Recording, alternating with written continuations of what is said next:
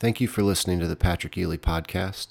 My guest in this episode is NRA marksman instructor Nathan Sherk, who's also an MMA fighter, a Muay Thai and Jiu-Jitsu teacher, personal trainer, and singer-songwriter. We discussed the importance of the Second Amendment and firearms in citizen self-defense. We also get in depth on the AR-15, damage capacity of different types of guns and ammunition, mass shootings, the perpetuators of toxic masculinity, and the need for real men in modern America. This podcast is for entertainment purposes only. It's not medical or financial advice. And this podcast is sponsored by Orgain's line of organic plant-based supplements. Use the link in the show notes or check out at Orgain.com with code PATRICK30 to get 30% off of your first order. Now let's get to the show. Check, 1, 2, mic check. It's the 5-foot assassin. You can still hear me good? Fife Dog, rest in peace. Yeah, I can hear you great. Poor fella. Yeah, seriously. That wasn't it? Like diabetes or some shit? It was something fucked up, man. Yes. It was diabetes. It was. And then was it lupus that killed Jay Dilla? Oh, Christ. That sounds about right. And then Prodigy had sickle cell. Oh, that's right. Prodigy, man. But I think it was some of his lifestyle that... That's one of those aspects of, like, when people talk about systemic racism, the amount of black people that just die from, like, weird fucking like, diseases that are just not an issue in other fucking communities. I'm like, there's something else. There's some sort of environmental factor at play here. I just feel like there has to be. You know, when I've worked in places where the majority of my coworkers were African American. Yeah. Those guys joked about not living past 50. Yeah. They'd be like, I'm smoking this whole pack of Black and Milds today, because what does it matter? I'm not living past 50. You know about the whole situation out in Hunter's Point, which is actually, that's where I was born. That's where I lived there for the first 8-10 years of my life. No. That is a neighborhood. It's a lot of public housing, but it was also just a historically black neighborhood. And the Bay, that section of the Bay, there was like, I don't know, like the Navy was doing experiments there, but also there was just a huge amount of just pollution. Everyone knows it. It's an open secret. If you've never seen the movie The Last Black Man in San Francisco, you should. It's fucking dope. And we'll watch it this week. It deals with that. It deals a lot with that. So, actually, the house that the dude lives in that movie is literally next door to the vacant lot that was next door to the house that I was born in, basically. It's pretty cool. All right. I look forward to watching it. Yeah. Yeah. So are you gonna do this? Yeah. All right. I was thinking about something the last couple of days, which I don't normally think about, but I guess I was prepping a little bit to do this. And I was thinking about how I don't know many active military or retired military that is anti-gun / pro heavy duty gun control. Mm-hmm. And I don't think I'm wrong that the vast majority of our military favors the Second Amendment. No, I don't think you are at all. I think that's accurate. That's also the sense I get from dudes who either who have served or who are serving. And there's exceptions, notable exceptions, very vocal exceptions. But yeah, I think that's a fair generalization.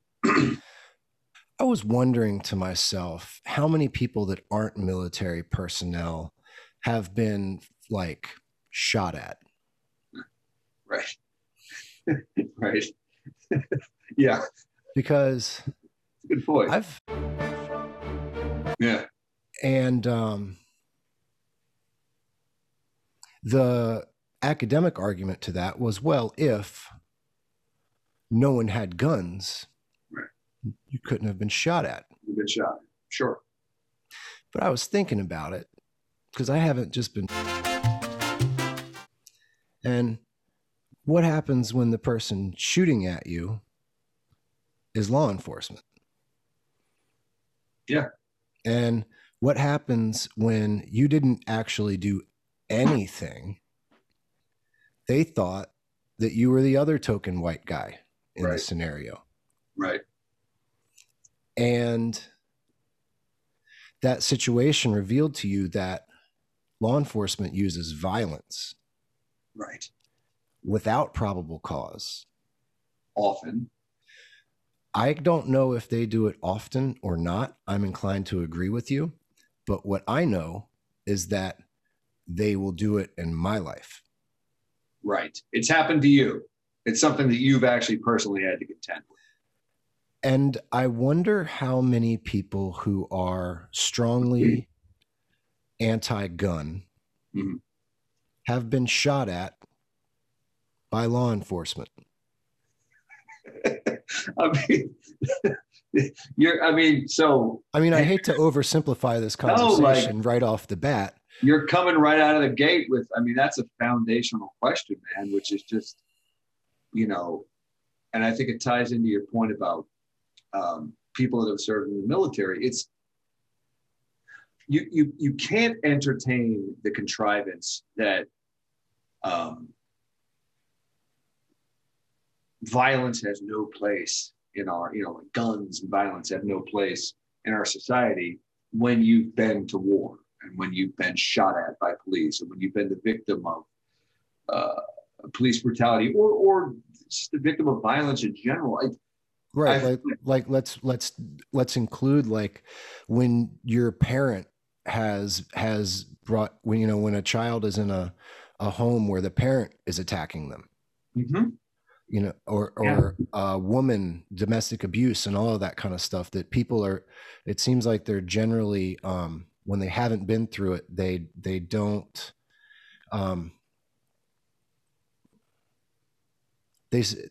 folks might almost seem flippant at times. Well, yeah, they're kind of like, this shouldn't be part of the world we live in.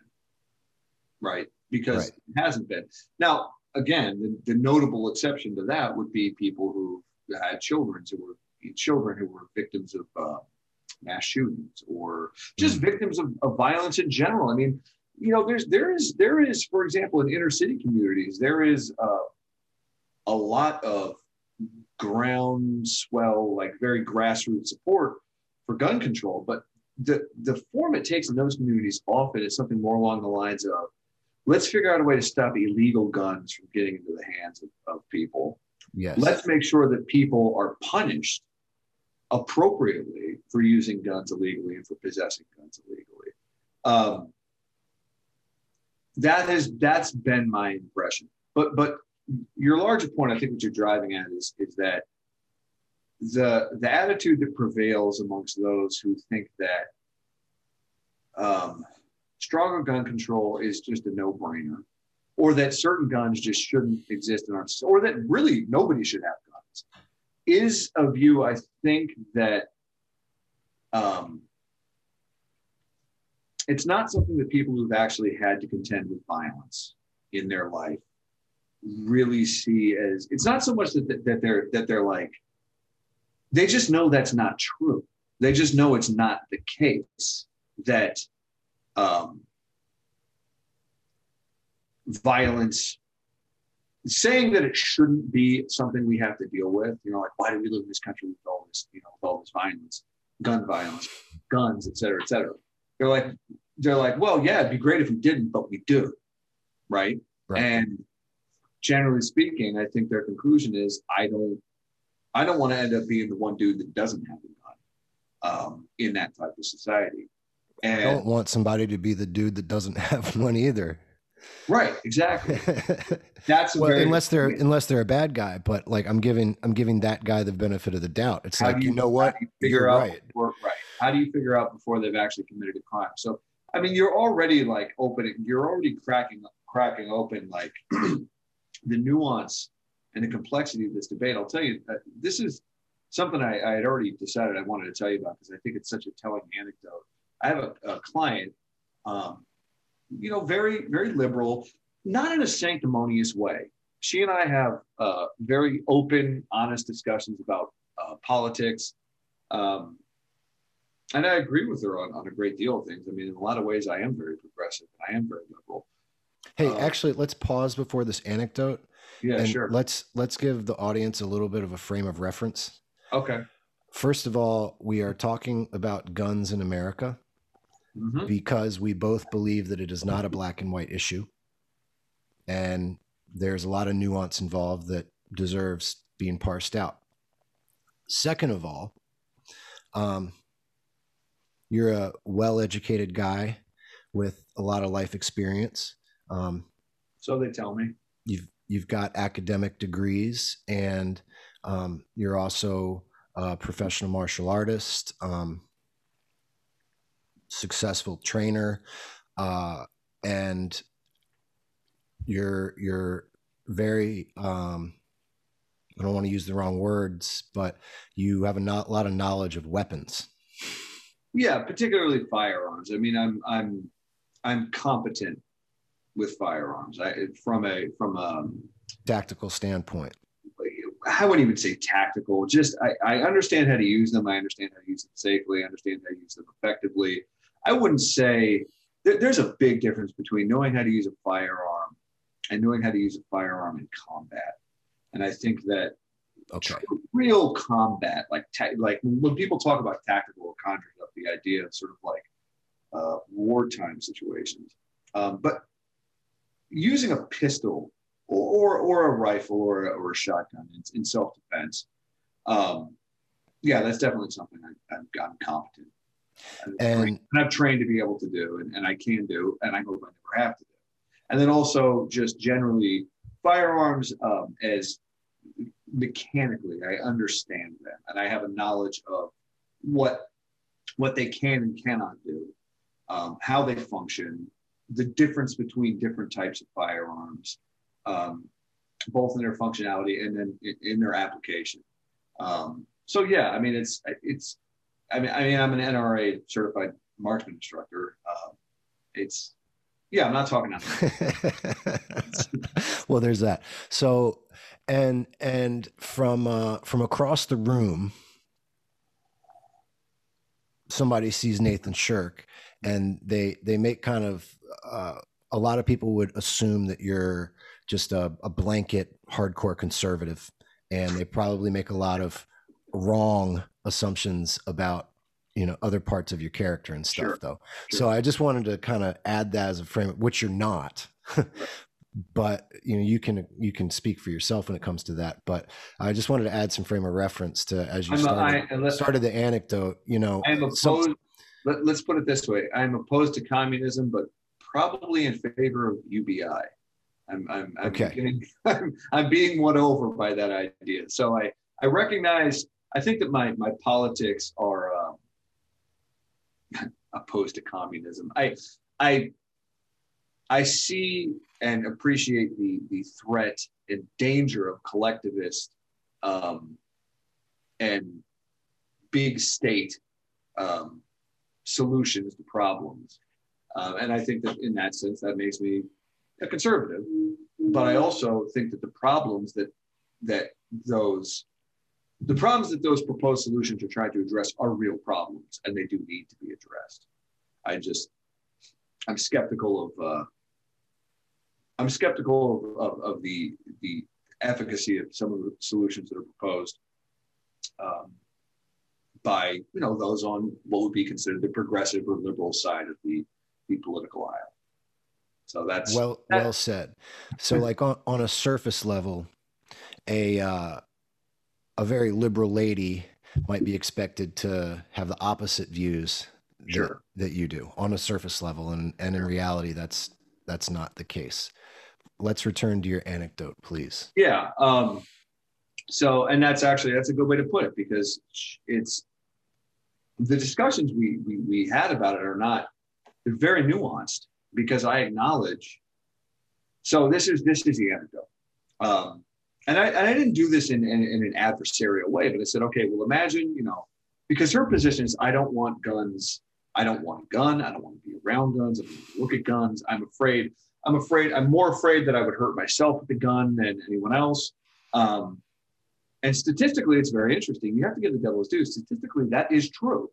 But that's because most violence is domestic in the first place. Most violence is the result of, most violence is unlawful. Most violence is not self-defense, right? So when the statistic about guns are more likely to be used against someone in your home than they are against a criminal, that doesn't surprise me at all. I am statistically the number one threat to my wife and children, statistically. Right. So it doesn't surprise me at all that if there's a gun in a house, it's much more likely that it's going to be used against someone in that house than against a criminal. Interactions with criminals coming into your house are exceedingly rare. Domestic violence is depressingly fucking common. So, but her feeling about it was basically, I'm not comfortable around guns. I don't like guns. I remember she actually used that phrase, I don't like guns. And I remember I said to her, I don't like guns either. And I really want to clarify that. I think that's something that I should make clear right out of the bat. I'm not, and we could get into this more later. I think there's a culture that has emerged in this country of people who like guns as guns in and of themselves. Mm. And I do think that is, represents a, there's, I think that betrays a coarsening of our culture, and it does bother me. And she was expressing very, just on an almost like gut emotional level, just like, I don't want tools of death around me. And I said, okay, well, let's imagine someone breaks into your house, right? And I can make a gun magically appear next to your bed at that moment. You don't have to have it in your house. It doesn't have to be around. It's just, it's there when you need it, right? And she said, no, I just shoot me. Basically, what she said was, I would rather try to reason with the person I would rather rely on our shared humanity than resort to violence.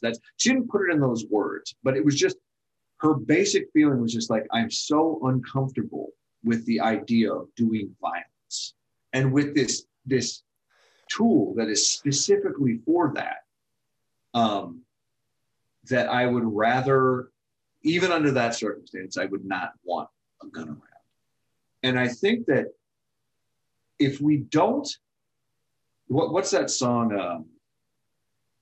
I'm gonna lay down my sword and shield down by the riverside. I ain't gonna study war no more. Like, we need people like that. We need to responsible gun owners and people who advocate for the right of responsible citizens to have the means to defend themselves.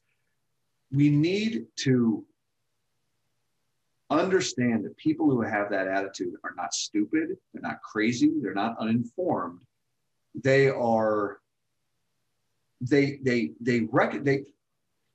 on to an instinct that I think all of us need to try to retain on some level, which is that we should really prefer, the world we should really want is a world in which there are no guns and there's no need for guns. And if we ever slip into becoming too comfortable with the presence of guns in our lives, if we take them for granted, if we take them as a given, if we don't always remind ourselves, like, this is, not to get too metaphysical this early in the discussion, but like, if there's a more like just physical manifestation of the fact that we live in a fallen world, in a world that is not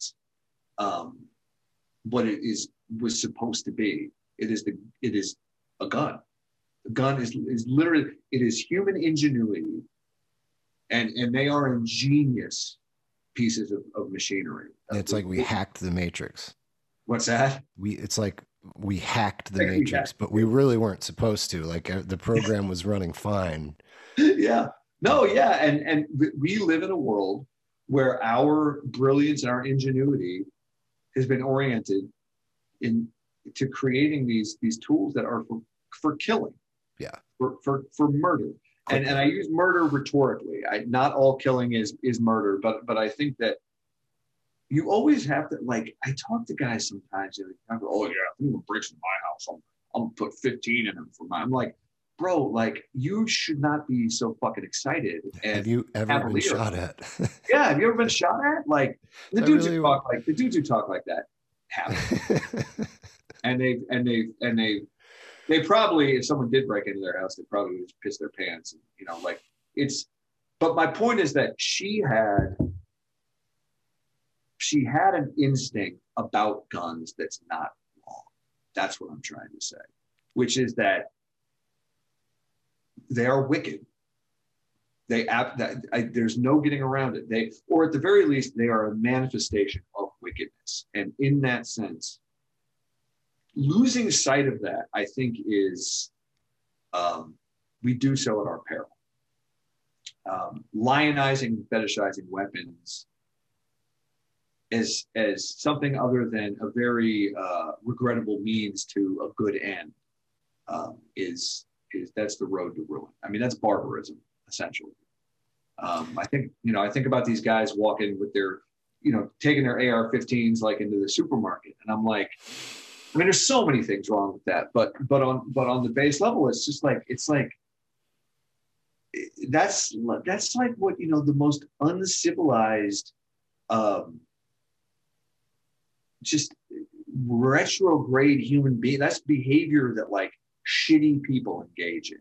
To walk into a peaceful area with a weapon and like make your presence felt. Here I am. What you gonna do? Exactly. Like, I'm gonna convey to you how much power I have. It's like, yeah, man. And that gets into a whole other thing about like what I think is really behind mass shootings and guns that these guys use, et cetera, et cetera. So, but I just wanted to. Sorry, go ahead. It's funny you say that, because like I'm around like a bunch of really hardcore dudes on a really regular basis. Yeah. And. Guys are strapped up all the time. Yeah. But you don't even, I mean, I know. Right. But if you're not someone who's like on the in, you would have no idea that there's, a weapon around an ankle and a weapon under the shirt and that kind of thing. Right. And that is not because they're being polite to me. That's because that's the most effective way of keeping themselves and the people that they want to protect safe. Absolutely. Absolutely. Yeah, no, I couldn't agree more. I think that, guns, and again, my client's instinct, like, I don't want to see it. I don't want to look at it. I don't want it around, like, I don't want to be surrounded by fucking guns, man. Like, that's a weird way to live. So is it fair for me to say that the rest of this conversation is going to work within a framework of, and obviously we don't feel the same way about gun control. You're going to, elaborate on exactly. I bet we're pretty simpatico, but yeah. But is it safe to say that within that framework, we both feel that pro-gun people as a group need to start bringing a little more compassion to the conversation with people who want more gun control because of what you just explained, that those people aren't wrong for having those natural feelings in terms of their framework for how this world can get better. Absolutely. And someone may feel strongly that there's no way around it. You need guns in this world. Right. And that's how I feel. Yes. But that doesn't mean that I feel that that person is stupid or weak or whatever. Right. And, like, I want my family to know how to use a gun. I want the people in my home to know where the gun is, what to do with it, where to put themselves if someone were to come in the house, all of those things. But it's all treated with, I think the word is levity. It's treated with a sense of, we reluctantly need to do this. Yeah, that's that's a good way to put it. I think that is my attitude. And I think that if people who were terrified of guns writ large, you know, just the presence of guns, you know, most of them understand the police and the military have to have guns, of course, you know, this, and that's the thing is we're all steeped in violence. We're all participating in it, whether we're doing it ourselves or not. But yeah, I think those people who have that just like gut level, like, I don't want everyone to just have fucking guns, you know? If we can't start having a conversation with them that acknowledges the morally correct posture, right, that they're starting from, but try to reorient them towards saying, like, your instinct is right, but it's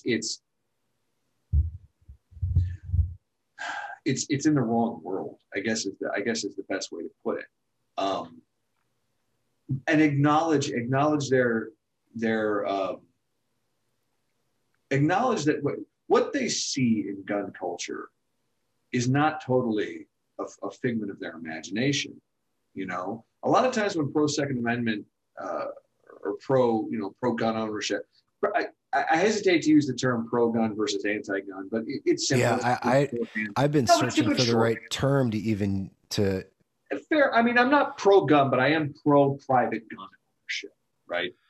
And I think that people who are pro private gun ownership, if they can start the conversation by acknowledging that the people who don't agree with them are, like you said, operating from a framework that is actually predicated upon a really important moral principle, which is that we really should try not to fucking hurt each other. And we really should try to live in harmony and peace and love. You have to understand, I really think that for a lot of them, that's where it comes from. Now, there's also a small subset who I think it's almost like a cultural marker. It's a way of establishing themselves as like sort of socially superior. Virtue signaling. Absolutely. I do think there is some of that, but I also think that for a lot of them, it's a very weird, they look at these things, they look at these crimes, these fucking horrendous mass shootings, you know, and they just think, Christ almighty, how can we be okay with living in this kind of culture? And I think the very first thing you have to say to them is, I'm not okay with that. But what you want to do will not fix it. One, will not fix it in the way you think it will. And two, there are secondary consequences to it that you don't fully appreciate. But I hear you, and I share with you on a visceral level that just disgust with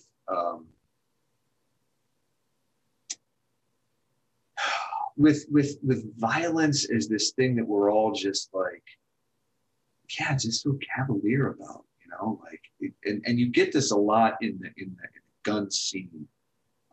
I've been around these guys a lot, and it's not all of them, but there's a small subset who, man, they're just a little too comfortable with the whole thing, the whole like idea of like killing and, you know, gotta have a gun to defend yourself, gotta be ready.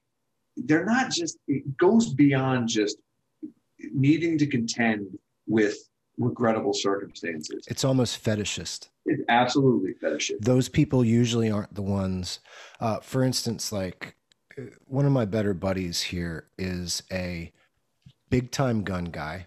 Yeah. He's also a big time hunter.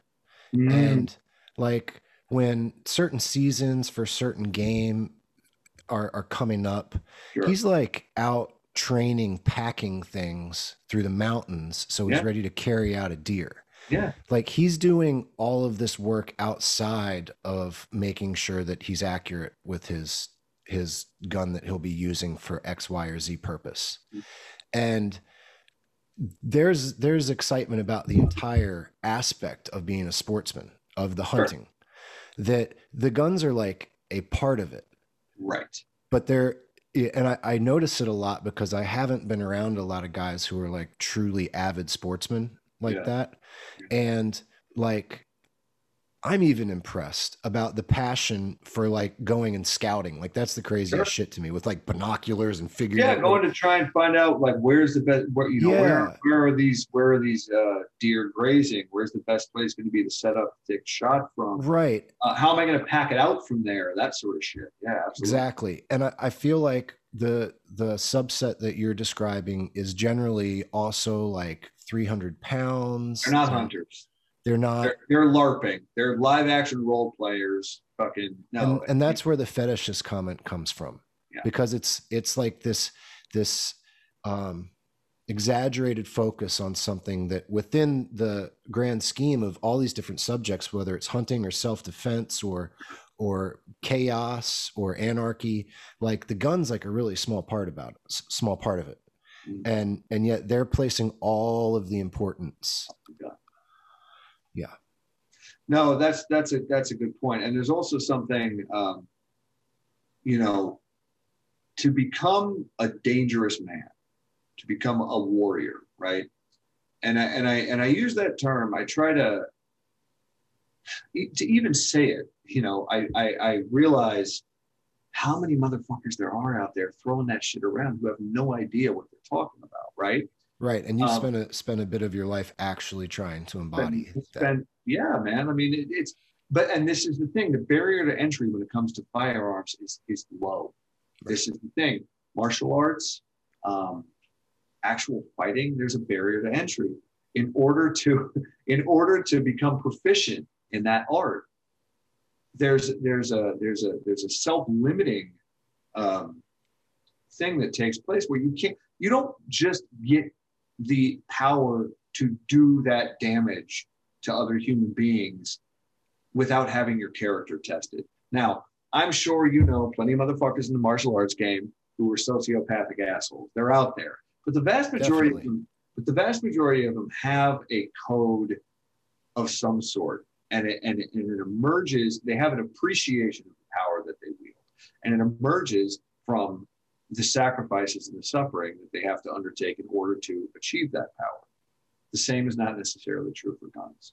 Right. And there's, so I'll say two things, and that'll probably lead to the next phase here. I've often, and there's simply no way to legislate this, but if I had it my way, gun control would essentially assist of grown adults. They wouldn't even necessarily have to be men, but people who have owned guns and used guns and understand guns and have never, you know, obviously never used them in an immoral or unlawful or unethical way. Those being the locus of discretion about who gets to have a gun. And that's interesting. Young men or young women having to undergo some sort of tutelage or apprenticeship from that class in order to be allowed to have firearms. Now, I know that flatly contradicts the Second Amendment, and there's all sorts of, and this is why I say it's unworkable. There's no way to really actually achieve this and not have potential violations of due process and sure. And but you can kind of work backwards from that theoretical. It used to be the case growing up that if you walked into a gun shop to buy a gun, the gun owner was. It was understood that he was going to evaluate you. It was understood that he was not just going to sell a gun to any motherfucker that walked in there. And it was understood that if you were selling a gun privately, like a private firearm transfer, it was incumbent upon you, the seller, to make sure that you weren't selling a gun to someone who oughtn't to have a gun. And that discretion at that sort of granular basic level, talk about being a conservative, I'm always a fan of like, localized solutions to problems, right? Fuck yeah.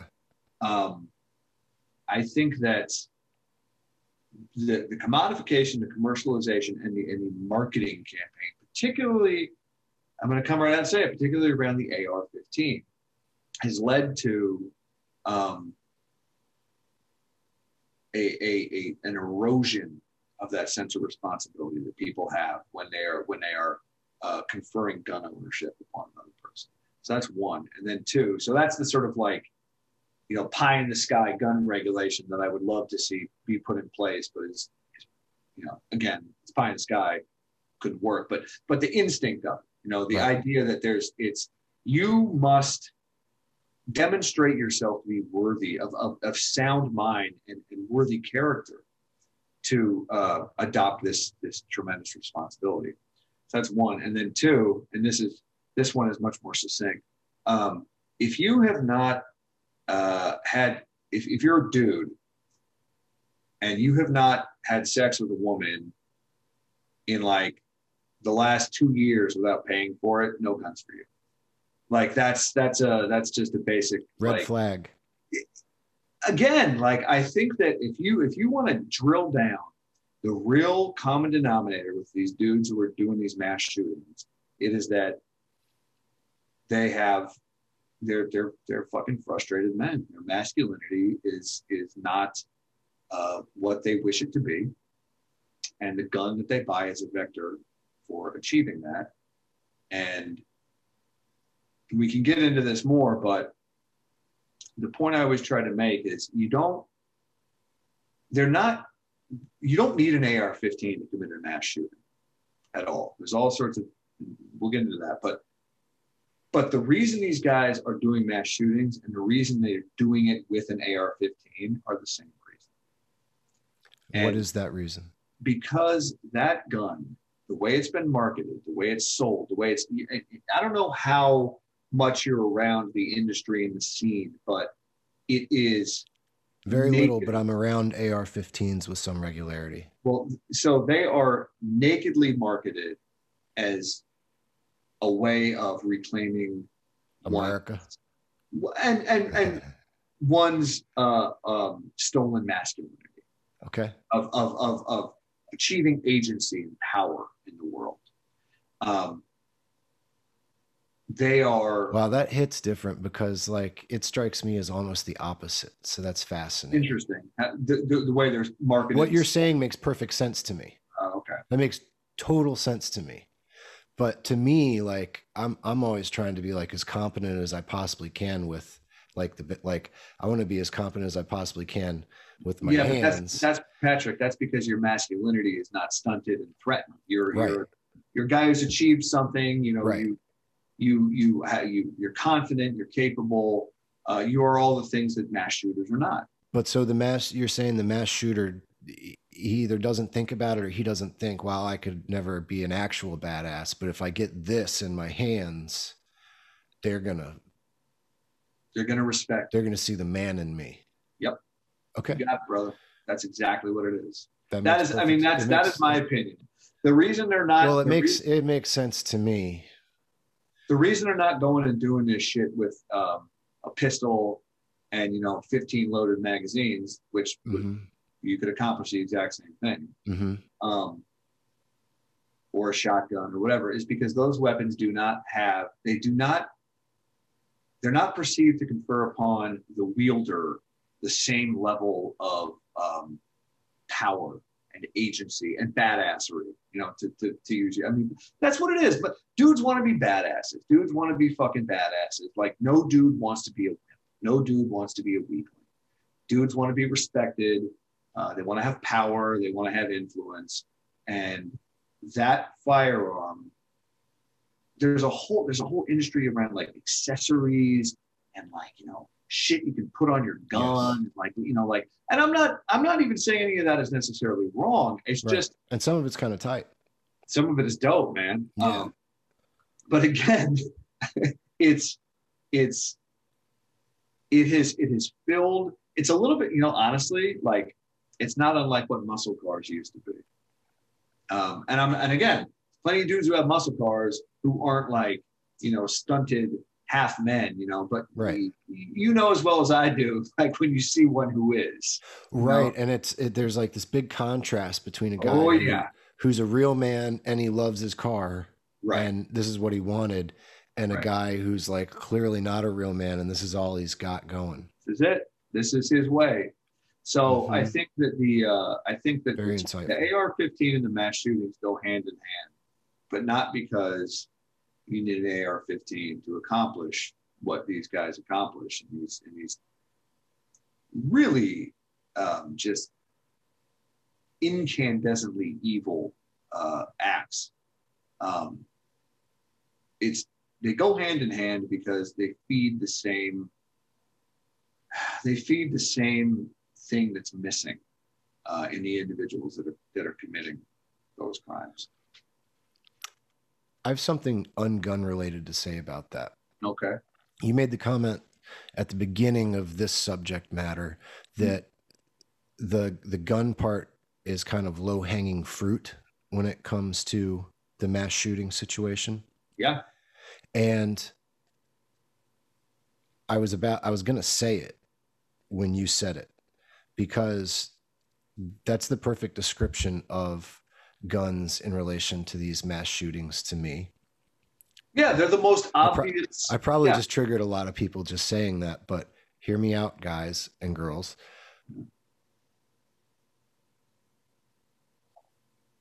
I'm going to borrow from Joe Rogan, and I'm going to borrow from my old doctor life, but the Joe Rogan part is, you got to imagine most of these individuals that do wrong things, some are sociopaths, yes, sure. But most people who commit crimes and acts of violence were once normal little 3-year-olds. And as someone who has a childhood littered with events that could have and should have turned me to the dark side, like I've had to actively make the decision to go the other way. And that isn't because I'm better, or maybe I'm smarter, but my point is I totally understand when somebody just turns. Yeah, man. And for these kids, and I call them kids because they, if nothing else, they never became men. But when these kids got to the point that they wanted to go shoot up a school to feel powerful. Yeah. Where is the concern about the amount of time they're spending on computer screens? Sure, man. Where is the concern about their lack of socialization? Sure. Where is the concern about their lack of physical activity? Where is their concern about their lack, and I'm combining things I just said, but of playing team sports? Where is the concern about diet and sufficient magnesium and not too much sugar in what you're eating? Where is the concern about the family unit and the stability of the majority of the families in America right now? And allegedly we're doing that right now with the stimulus, but the stimulus is just kind of going out to everyone. It's a response to panic. It's not a response where we've thought deeply about the issues affecting the struggling aspects of our country. Right. And all right, we need to build some targeting people up. It your real way. Yeah. Yes. Targeted stimulus for people who are mentally suffering because of what's going on. I mean, if, not to take too much of a tangent, but the PPP thing was so frustrating to me because I saw people who, because of some technicality or some this, or they lost their business that it was their entire life. And it's sorry, you didn't sign up for this. They didn't know how to fill out a form properly. Yeah. You didn't know, right. Or the bank made a clerical error and you could have come back, but it was too late. And now their life is just gone. And they're well, other people are okay. And yeah, I get it. Everybody, there have to be losers in this game, but that's not how you build people up. Right. Well, and I think your question is, where is the concern about, I mean, the sort of the blanket term for it, I guess, would be mental health, Yeah. If you take all the guns away, they're just going to start jumping off of roofs and shit like that. You got it, brother. I mean, and I think that the answer is, the concern is there. But it's such a weird fucking problem to solve, man. Whereas when you have a fucking piece of machinery like an AR-15 that just looks for all the world like a problem solver. Yeah, man. I mean, it's just a fucking, and you look at that thing and you just think, Jesus Christ, like, let's just get rid of that. You know, like, let's take that out of the equation. That's an easy solution. Okay. We'll explain that a little more. Get into that. Why people want it. Well, I mean, no, I don't care about why. Well, I care about why people, but I kind of get that. But I just like you to give your point of view on how that really should be handled. The AR-15. Look, man, I mean, I've said, so I you know, mine is back in Illinois. I essentially have gotten rid of it because I live in California now. And I don't understand the fucking laws out here, man. It's too, put it this way, they're sufficiently opaque that I am just not interested in trying to find out on the back end. We're regulations to death out here. Yeah, and not just regulations to death, regulations that are totally fucking unclear. Right. You know, I'm not sure. It's like, okay, so if I replace this pistol grip with a regular stock, is that okay? Right. If it has a fixed magazine, it can't be removed. But like the bolt, I have a charging handle. Like this. See, I'm already confused. Yeah, I don't even want to get into it, man. And that's a systemic problem with California. They've done that with small businesses. They've done that. Sure. They've done that. They've just done that. And again, here's the thing. This is where I think you have to give progressives and regulators, you have to give them their due. The problem they're trying to solve is a real problem. Mm-hmm. And I think their intentions are good. Mm-hmm. I just don't think they understand enough about the technical aspects of the problem. Mm. One, to solve it. And two, they're also not willing to accept the fact that some problems can't fucking be solved, man. Mm. You just have to learn to live with them to a certain extent. Yeah, I agree. I feel like with a lot of the, I feel like every third or fourth environmental regulation that California has, I'm like, wow, I really like, cool. I'm proud of that. Yeah. But then it's the other ones that are just, it's just like too much. And like with the fire thing, like they to protect beetle. And there are so many of these little laws that have really fucked up our forests out here, but like to protect endangered beetles that actually infect and kill trees. They made it so you couldn't cut down those trees, but we need to deforest and do some burning ourselves in order to, but we don't do that. To prevent the catastrophe that happened. So I'm going to turn this heater off, speaking of fire. But yeah, so you said it, that they're just not like well thought out or well researched. But you know what's so funny about that? You the response when you bring up something like that, when you say, well, you know, part of the issue is that these egregious environmental regulations, you know, have led to forests becoming, you know, tinderboxes essentially. The chorus of people who immediately are like, "You're crazy. That has nothing to do with it. It's global warming and that's all it is." I'm like, holy shit, man. Like, do you have a degree in forestry? Like, do you know something I don't know? Because the consensus amongst people who know what they're actually talking about is absolutely unequivocally yes. Yes, these wildfires were driven in part of it is actually global warming. And they will say that too. Right. But we're 100% driven by the fact that there was simply too much dead, uncleared timber on the forest floor from a lack of commercial, but also just, preventative logging and forest clearing. Anyway, the point is, it's not like they just disagree with you. It's not like they're just like, well, you know, yeah, that might be part of it, or no, I don't think that's any of it.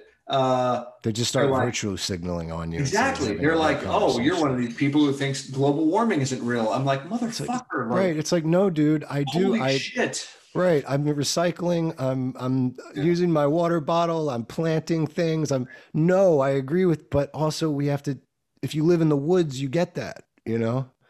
I mean, one of the very first things you do if you're building a house in the woods is cut down all the fucking trees that are near your house and make sure that you don't do that you have as close to bare ground within 400 yards, ideally. I mean, now at least 100 yards. I mean, this is just, this is basic shit. Like, this is not, you know, controversial. And I feel like, so to tie it back, you know, with the gun thing, it's a little bit like someone says we should ban the AR-15. And I go, I get what you're saying, but, and they're immediately like, oh, so you just want every, you know, Tom, Dick, and Harry, you know, with a pulse to be able to have a fucking weapon of war. And I'm like, that's not what I said. You know, like that, right. that is not what I said. And right. I understand why you don't want that. Right. And I don't want it either. So let's figure out an actual solution for that. And you probably purposely didn't say it that way. You probably purposely said exactly what you said. Right. Because that's what you think. Not right. Yes. Try to give me a little bit more credit. Like, I'm not trying to hide what I really think from you. You know, I think a lot of our politics actually right now is infected by that, both on the right and the left.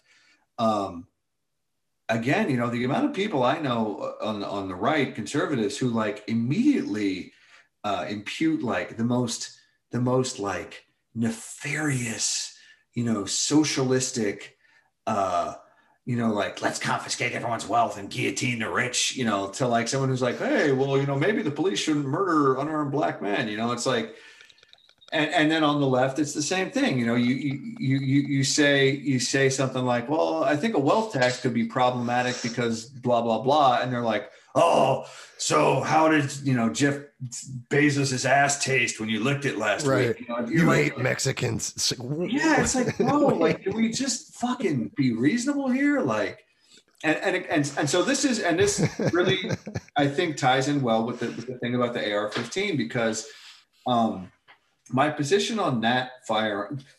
So semi-automatic. Okay. Let's start at like base level. Like, what is an AR-15? Because I think that's kind of the natural direction we're going in, rather than talking about like gun control and pistols and shit.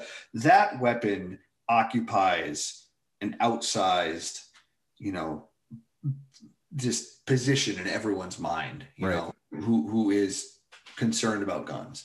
Right. Or playing Call of Duty. Right. Yeah. Well, and some of the people who are concerned about guns because of the amount of motherfuckers playing Call of Duty. So there's that. So what it is, so a couple things. At the most basic level, what the AR-15 is chambered. The round that the AR-15 fires, at least in standard chambering, is the 5.56 by 45 millimeter NATO round, which is a standardized military version of the 223 Remington. Now, when I say a military version, that might make it sound like, oh, it's like more. It's not. It's basically the same round. What the military did when they adopted the 223 Remington for the M16 back in Vietnam was they slightly shortened the neck just a little bit. I think it had something to do with making it feed more reliably from magazines or something. But anyway, what was the original Remington? What was that good for? So the 223 Remington. That is the most like that's like the Toyota Camry of rifle rounds. There's nothing remarkable about the 223 Remington, but it gets the job done in most cases. Mm-hmm. It's effective at hunting deer. It's, you know, if you have to use it for self-defense, it's effective at that as well. But it's not like the AR-15 does not fire. You know, they talk about, oh, it's military grade ammunition. The round that the AR-15 fires, compared to some of the shit that you can buy for hunting rifles, like a 30-06, I mean, a 308 Winchester, but like a 30-06, a 338 Lapua Magnum, a 300 Winchester Magnum, the amount of damage those will do to a human being compared to what a 5.56 NATO round will do, particularly if that 5.56 NATO round is a Full Metal Jacket, you're not even in the same fucking dimension. Those rounds are in the other rounds I mentioned, like a 300 Winchester Magnum or a 30-06 or a 308 Winchester. Those rounds are devastating on orders of magnitude. Like, there's no comparison. So let me guess. The AR-15 sacrifices that destroying power in exchange for more reliability, absolutely, and durability or consistency. Well, it's easier to handle. And this is what I was going to, is probably ultimately good if you're in real combat. Absolutely. And the big argument for the AR-15 as a weapon for civilian use is that it is, it's about the most versatile firearm you could really think of. The round that it fires is powerful enough, like I said, that if you want to use it for self-defense, you can. Although the circumstances under which you would actually want to use a rifle in self-defense are kind of, it basically would be for like home defense. And even like inside the home, unless you have frangible rounds or something like that, I wouldn't want to be shooting an AR-15 in my house. But you're no fun. so it's powerful enough for self-defense. Instructor. Yeah, right. Everything's got to be by the book. You can hunt with it. And because of the way it's designed, because of the way it functions, so when you fire a round from the air, the bolt locks into place in these lugs, and when you discharge a round, gas is vented from a little ways up the barrel. It comes back and it disengages the locking mechanism on the lugs, pushes the bolt back into a buffer tube that's inside the stock. Cycles the chamber, picks up another round from the magazine, chambers it, and then you can fire again. That's a semi-automatic rifle. But because that recoil is imparted into that spring, it makes the recoil of it extremely low, which is the AR-15 can be, I mean, it can be shot by a small person, even a child, pretty easily. It's light, it's easy to handle, it's pretty simple to maintain, it's very intuitive to use. Like I said, you can use it for self-defense. You can target shoot with it. You can hunt with it. So it's a very useful all-around long gun. And there are actually, so the one thing people always bring up is like, oh, you don't need a 30-round magazine and a semi-automatic rifle for hunting. And there's truth to that. I mean, if you need more than if you need more than 5 rounds to anchor an elk or a deer or something like that, you probably shouldn't be. Yeah, you're an asshole. Shouldn't be hunting in the first place. Now, correct me if I'm wrong. People they are handy for like shooting pigs out of helicopters. So there you go. Right? Or just hunting dangerous animals. Okay. Or trying to clear them off your fucking ranch. Sure. If you have like wild pigs, those motherfuckers will kill you. Now, right. if you have a bolt action, let's say you have a bolt action 30-06. A 30-06 is an extraordinarily powerful round. And you're walking through the forest and, whatever, you're trying to get rid of the pig that's been fucking your shit up. And you hear some rustling and you turn, you shoot, and you miss. And you have to cycle that action. You got to run the bolt. It takes a little time. You take another shot and you miss again. And you take another shot and then that pig's on top of you. Gone. Yeah. If you have an AR-15, particularly an AR-15 chambered in a slightly higher caliber, like 450 Bushmaster or 300 AAC, 300 Blackout, but even a 223, even a 556 NATO or 223 Rem. If you've got 30 rounds in a magazine and you can fire them pop, pop, pop, pop, pop, pop, pop, you're probably going to survive that encounter. So, and I'm just saying this from personal experience. I know guys who do that kind of work, who their job is to deal with dangerous pests.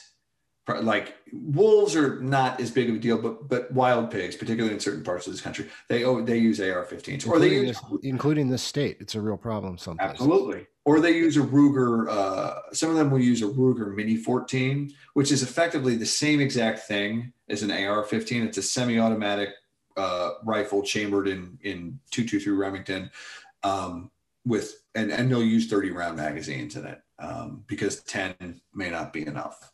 So that's just a little what have you about a situation in which a totally legitimate hunting situation or game control situation would a semi-automatic rifle would make sense. It would not only make sense, I wouldn't go out and try and do it without one. I would not go do maybe a semi-automatic shotgun with slugs. But even that, like, but that's not, so you're saying that wouldn't be the best tool. It wouldn't, merely because the amount of rounds that you can have on tap without reloading is like 8 to 10, even with an extended magazine. Hopefully that's enough, but you know, those things are no joke, man. And apparently I've heard this, I don't know, because I don't have any firsthand experience with it. I only have spoken to guys who've done it.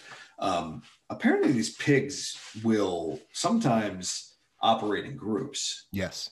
You know, I know this is like conjuring up that, you know, the fucking scene in Jurassic Park where the velociraptors were like, you know, but it's, yeah. So anyway, that's one scenario that I think, you know, I would say, but take that into account. You know, if you have a guy who lives out in the middle of nowhere and he's got this problem, and he needs to deal with it himself, you know, Joe Biden telling him, oh, just, you know, rack your pump shotgun and there you go. You know, sorry, I shouldn't.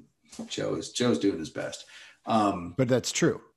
It's 100% true. You don't need to apologize. It's a dangerous. You can if you want, but it's a dangerous thing to suggest. It would make it hard for that law-abiding person, right, God-fearing American, mm-hmm, to do what he does, to live his life.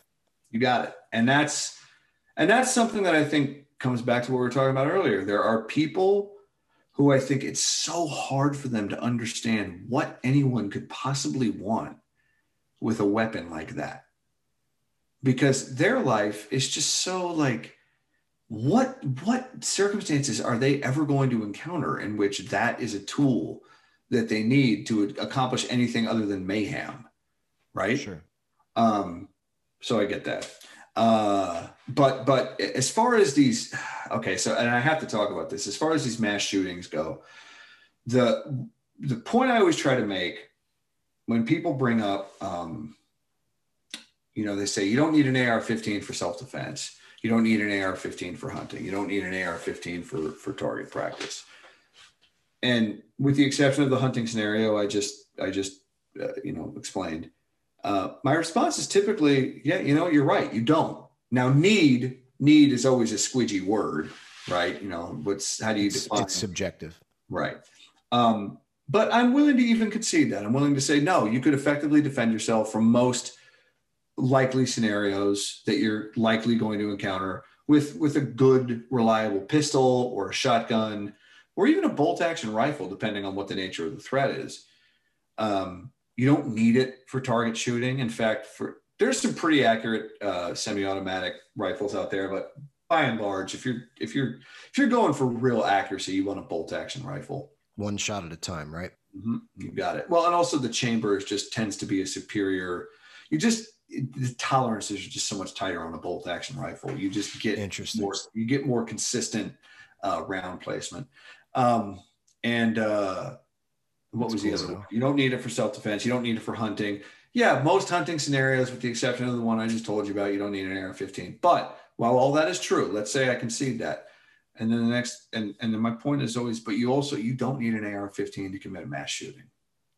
You don't.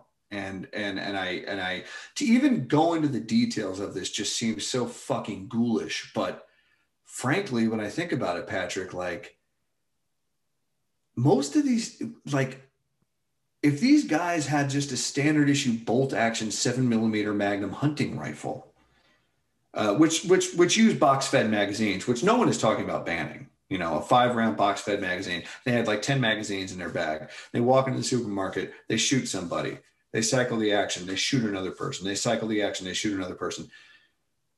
The thing that what's driving the body count in these horrible fucking mass shootings is not that these guys are able to reload too fast or shoot too fast. What's driving the body count is these guys are not, you know, Army Ranger snipers. Right.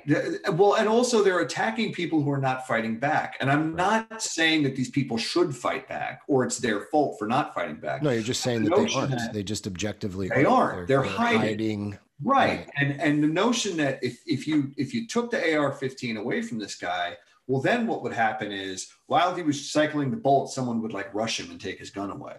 Somebody would pull guard on him and right, yeah, or like, you know, Eva, you know, like while you're trying to change out that box magazine because you only had 5 rounds in it, you know, like I just I don't think that's realistic. Or God Almighty, I mean, if one of these guys got loose with, you know, with a semi-automatic 12 gauge in one of these enclosed, I mean, or like I said, a pistol with a bunch of magazines, you could accomplish just as much evil and just as much mayhem without it.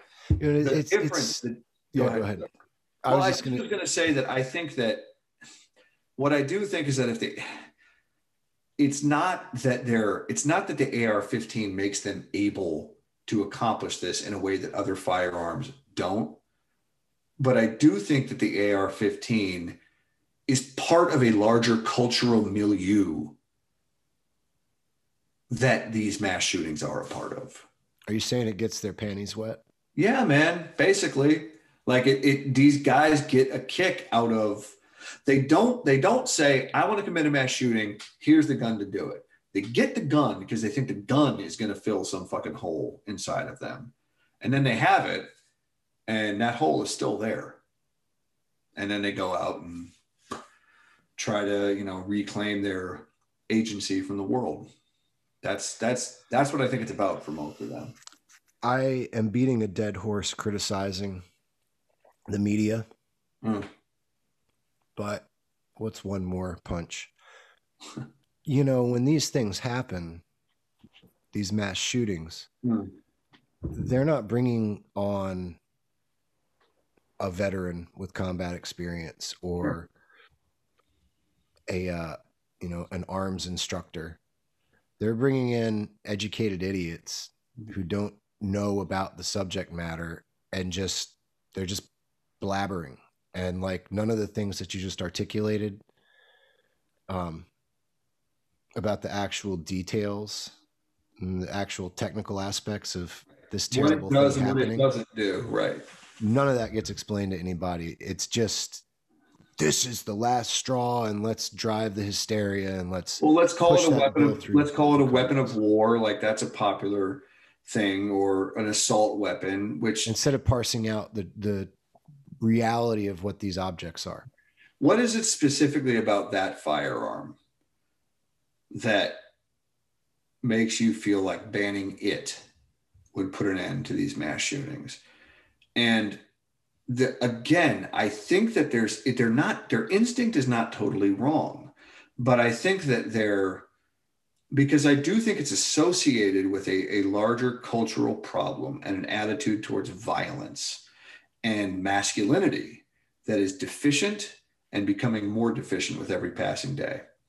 But they're mistaken if they think that that weapon itself gives a unique ability to murder a bunch of defenseless people in an enclosed space, which is what these guys always do. It doesn't. There's any number of weapons they could use to accomplish that.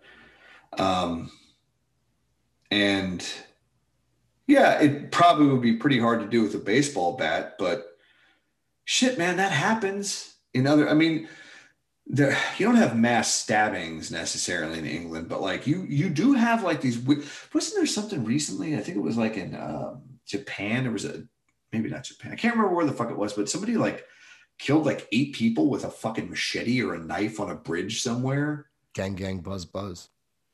Do you remember that story? It was somewhere in Europe, I think. No. At any rate, and eventually it didn't happen. And eventually, people fought back, and they took the knife away from him. But a lot of people, what they did was they did what my client said she would do, which is just basically, please don't hurt me, please don't hurt me. As they were getting stabbed up, right? And that's, yeah, man. I mean, I think that the variable that's most salient in like the raw body count of these fucking incidents is that you have a person who's willing to do violence doing it amongst a bunch of people who are not. That I think is the basic, that's what really is driving it. Again, I want to clarify. I think that if they didn't have guns, it would be a lot fucking harder, and they probably wouldn't kill as many people before they were stopped. Or if they didn't have if they didn't have the gun they had. But again, like, I don't see any reason to think that a guy with a 9mm pistol, just a standard issue self-defense, you know, like, oh, nobody wants to ban these type of pistol and a bunch of loaded magazines, couldn't go into a Walmart and murder a bunch of fucking people. Assuming that none of the people in that Walmart were armed as well or willing to fight back. I mean, that's just, that is the really gross, shitty truth of the whole thing, is that you have people, and that's, they're picking these places for that reason. They're not going to military. Well, there was that one guy that shot up a military base recently. It was like a year ago, I think. But they're not, these guys are not going to like do war with other like armed men. Nerds. Yeah. Yeah. They're trying to kill defenseless people. And hot chicks. Yeah. Hot chicks who rejected them. I mean, and that comes back to my little, you know, toss off kind of joke there about if you haven't had sex with a woman in 2 years without paying for it, no guns for you. But like, dude, I mean, well, it's a joke, but like, it's funny because there's some truth. And if it's not for real, legitimate religious reasons, that, oh, good point. There's something. Yeah. But most people, I mean, you know, I'm not Christian, but I know that a lot of, yeah, you have like a priest who's celibate or something like that. Yeah, I know that someone that kind of goes waiting on for marriage, right? But I also know that like most people who are supposed to wait till marriage don't do that. So I highly doubt that that's the majority of it. Let's put it this way: like, let me make it even. If you're just fucking horrible with women, and like none of them like you, and you have, and your reaction to that is instead of going, I need to figure this out. Right. How can I make myself someone that women are interested in? If your reaction is women are shitty, no guns for you. No guns for you. That, I mean, that's because I really do feel like that's most of these fucking guys, man. They're just, it's so banal. It's just so like basic. You're a loser. They're fucking losers. And I say that as someone's like, it's not like I'm unsympathetic. Like it sucks if you're born in this world and you're 5'1" and you're stupid and you don't have any fucking charm. And like women are not interested in you and dudes bully you. Your dad like, never asked you to go have a catch in the yard. He just, bro, straight up. Like, I mean, you're left you in front of the TV for your, yeah. Yes. Or the games. It's the games yes. now. And the yes, iPad. Man. I really feel bad for those fucking guys. Yeah. There's so much shitty stuff that happened. Right. But again, the solution is not to like, let them have AR-15 so they can feel better about themselves. What was that fucking, the one in, that really horrible one, the one in, Massachusetts, Newtown. Mm-hmm. That fucking kid. So his dad like either died or left him and his mom. And his mom, like he was this total like weird recluse, like didn't have any friends.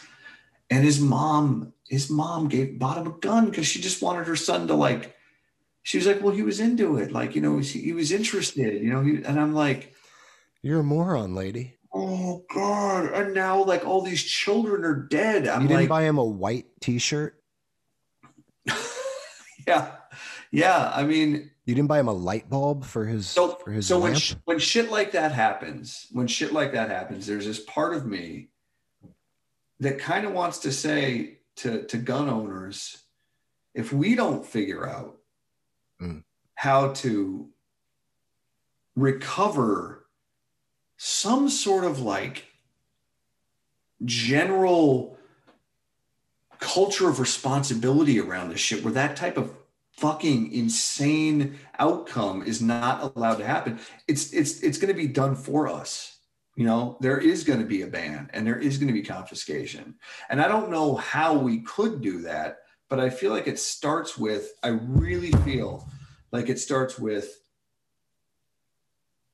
as responsible gun owners, we've got to start taking a stand against this like you know, weird fucking G.I. Joe tactical live action role playing thing that has taken hold of, like, these fucking guys storming, you know, like, not storming the Capitol, the ones who went to the Michigan courthouse with their Remember that? Yeah. Were those Here's the thing. And I don't know who the fuck they were, but I think they were just the two men. What was someone called them meal team six? They were all fat. That fucking cracked me up. But so the point is, I don't like, okay, so this is the example I always use about concealed carry. I don't have a concealed carry permit and I'm never going to get one, mainly because if I ever find myself at a point in my life where I feel the need to carry a gun outside, time to move. Might be time to move, or like shit is going to be so disintegrated that I'm not worried about, like, whether it's legal, you have your piece of paper. Yeah, no, like, because I'm only going to be doing that because there are no more cops. You know what I'm saying? Well, okay, that's a great point. Or if I lived in a neighborhood, if I really contended with violence on a day-to-day basis. So I don't want to take away from the legitimacy of people who feel the need to conceal carry themselves, right? But that's more of like a side issue from what I really want to talk about is, I'm not necessarily saying that, like, taking up arms against a tyrannical government is wrong. No, it's not. And I think that there are situations I can imagine in which it would not only be not wrong but necessary. But, like, it's never going to be like me just standing, like, if it ever gets to the point where I feel the need to go to a courthouse with an AR-15, I'm not going to be fucking standing on the steps posing for pictures. Right, we got work to do.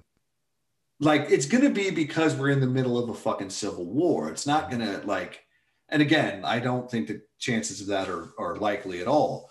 And I pray to God it never ever happens. But that type of behavior is just, it's bullshit.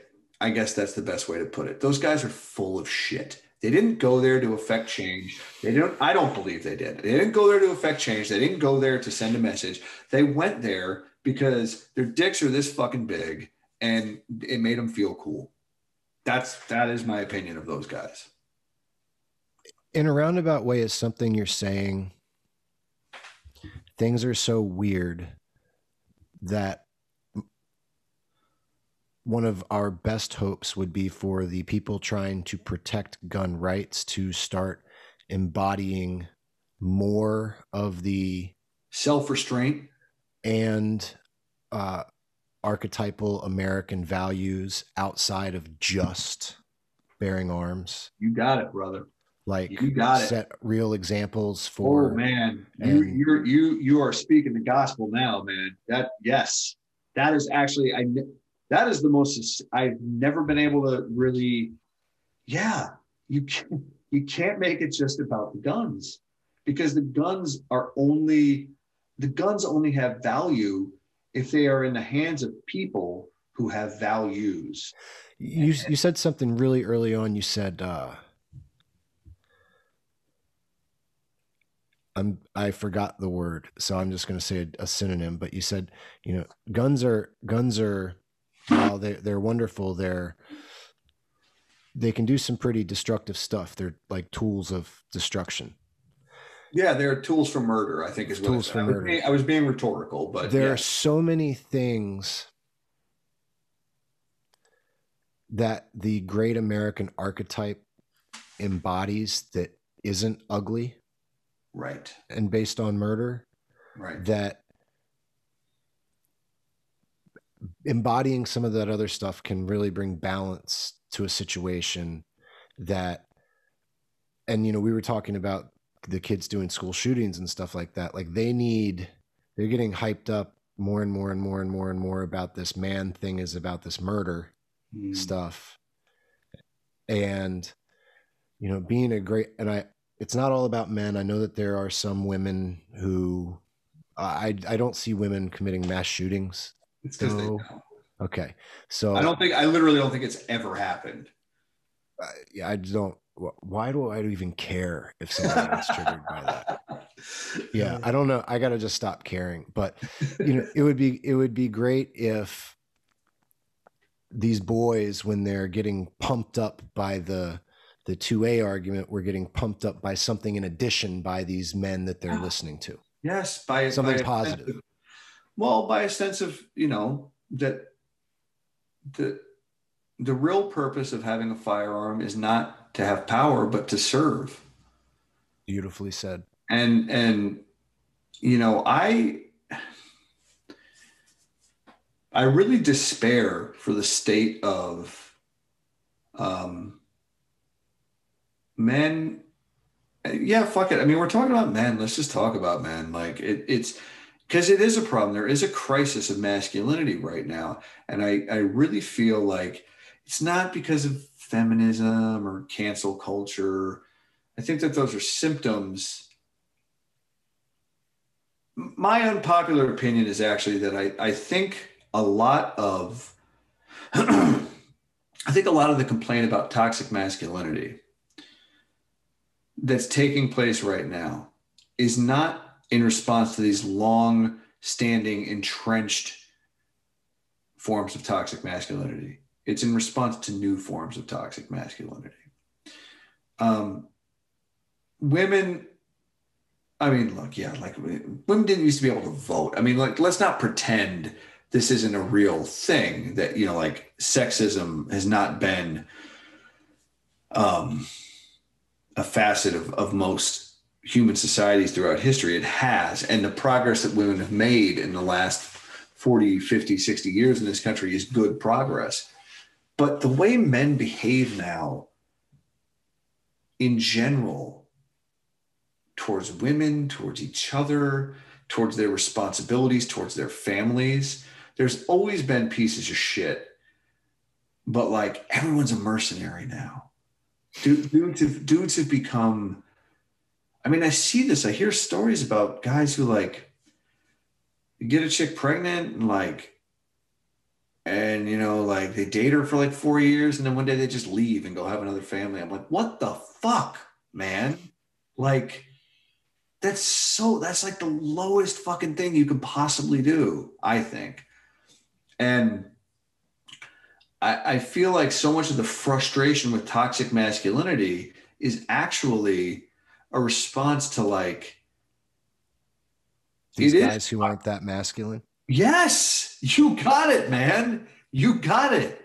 That's exactly what it is. And that is, in some sense, that is the most toxic form of masculinity, is a man that has all the sort of privileges and power of a man, but doesn't have any of the sense of responsibility that ought to come along with that.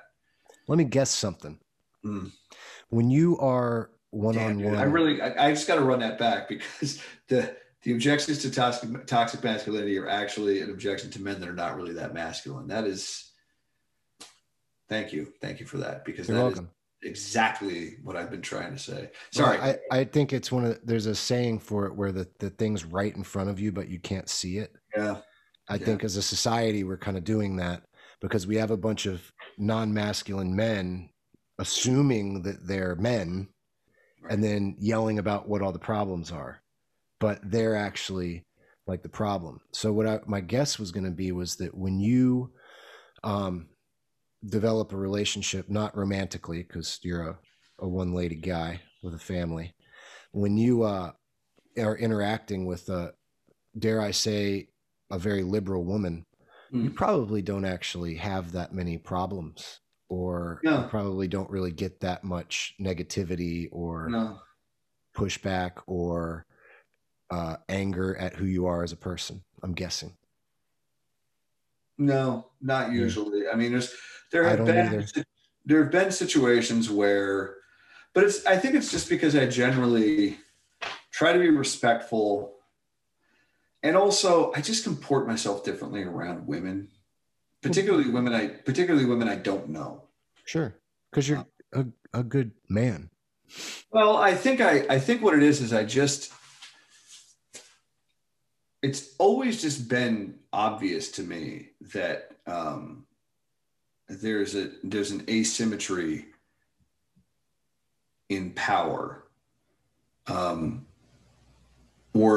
maybe not power, but in just, I don't know, threat, danger. Like when I'm debating something with a woman, there's just a completely different way that I do it. And it's not because I think she's stupid or she's not capable of rational debate or whatever. It's just because there's a level of confrontation that debate can reach where, like, as a man, that it's just the reality of the world we live in that there is a threat that comes with that. If she's a woman and I'm a man, and things become contentious enough. So part of that, that used to be called chivalry, but yeah, chivalry is literally dead now in this society. Well, it doesn't mean some people don't do it, but it means I think most people still do it. It's funny, actually, that same client I was telling you about, the one who doesn't want guns around and is very progressive when it comes to things like, feminism and the gender pay gap and, things like that. And I don't, I think I probably agree with her a lot on, but she like says, she's like, yeah, it's funny. Like I'll be on like an elevator.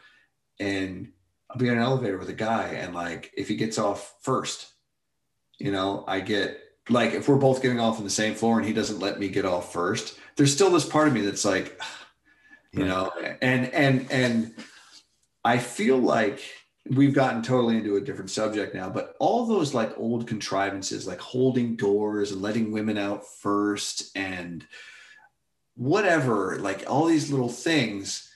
What to me, what they were a way for men in public places to display to a woman, I acknowledge this dynamic here. Right. I acknowledge this dynamic. I acknowledge that there's an asymmetry in power. And I am going to make a gesture that indicates to you that I understand that, and I'm not a threat. I'm a gentleman. Like I'm going and you're valued. Right, and your value for what you bring to the table. Right.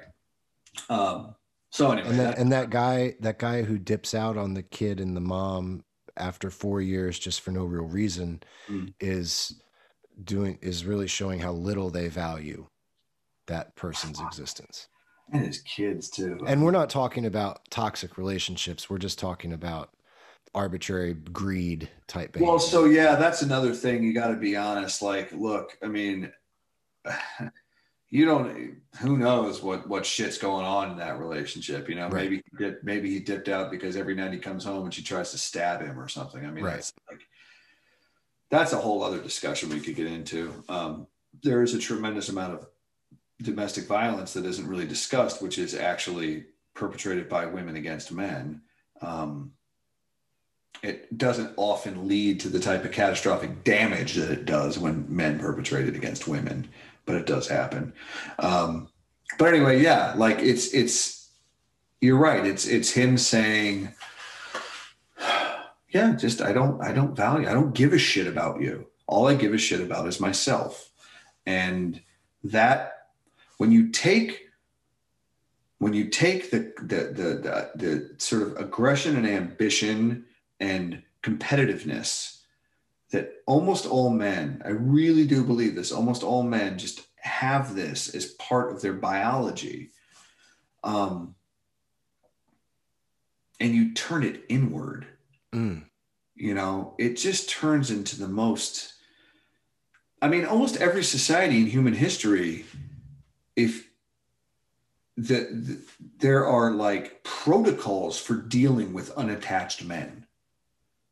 Like basically it's that they got to fucking go. They don't get to be part of the village anymore, unless they're like, like if you're the village idiot or something like that. I'm sure. Sorry, but then he's got a job. That's his right. He's got a job. Yeah. He has a place. What are you doing? I'm the village idiot. I'm the village idiot. I sweep the steps and, and I'm not saying that was like a good solution. Like obviously that's degrading and well, at least he had a job.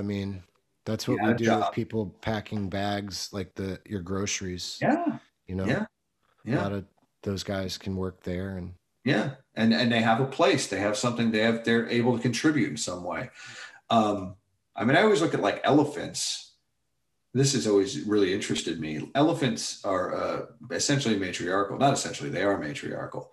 And the way that males are treated in elephant tribes is basically when their balls drop, they got to go. That's it. They can't be part of the tribe anymore.